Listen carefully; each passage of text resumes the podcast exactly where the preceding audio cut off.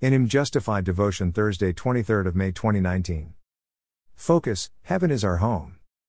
Text, For we know that when this tent we live in now is taken down when we die and leave these bodies we will have wonderful new bodies in heaven, homes that will be ours forevermore, made for us by God himself, and not by human hands. 2 Corinthians 5 1, TLB. Death, to the Christian, is the exchanging of a tent for a building. Here we are as pilgrims or gypsies, living in a frail, flimsy home called body, subject to disease, pain, and peril. But at death we exchange this crumbling, disintegrating tent for a house not made with hands, eternal in the heavens. The wandering wayfarer comes into his own at death and is given the title to a mansion which will never deteriorate nor crumble. Do you think that God, who has provided so amply for living, has made no provision for dying? The Bible says we are strangers in a foreign land. This world is not our home, our citizenship is in heaven. When a Christian dies, he goes into the presence of Christ. He goes to heaven to spend eternity with God.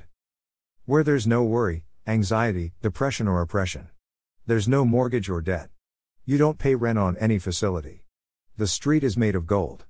You don't need energy because Christ is the light. Rev 2 to 123. Either by death or rapture, we shall make heaven in Jesus' name.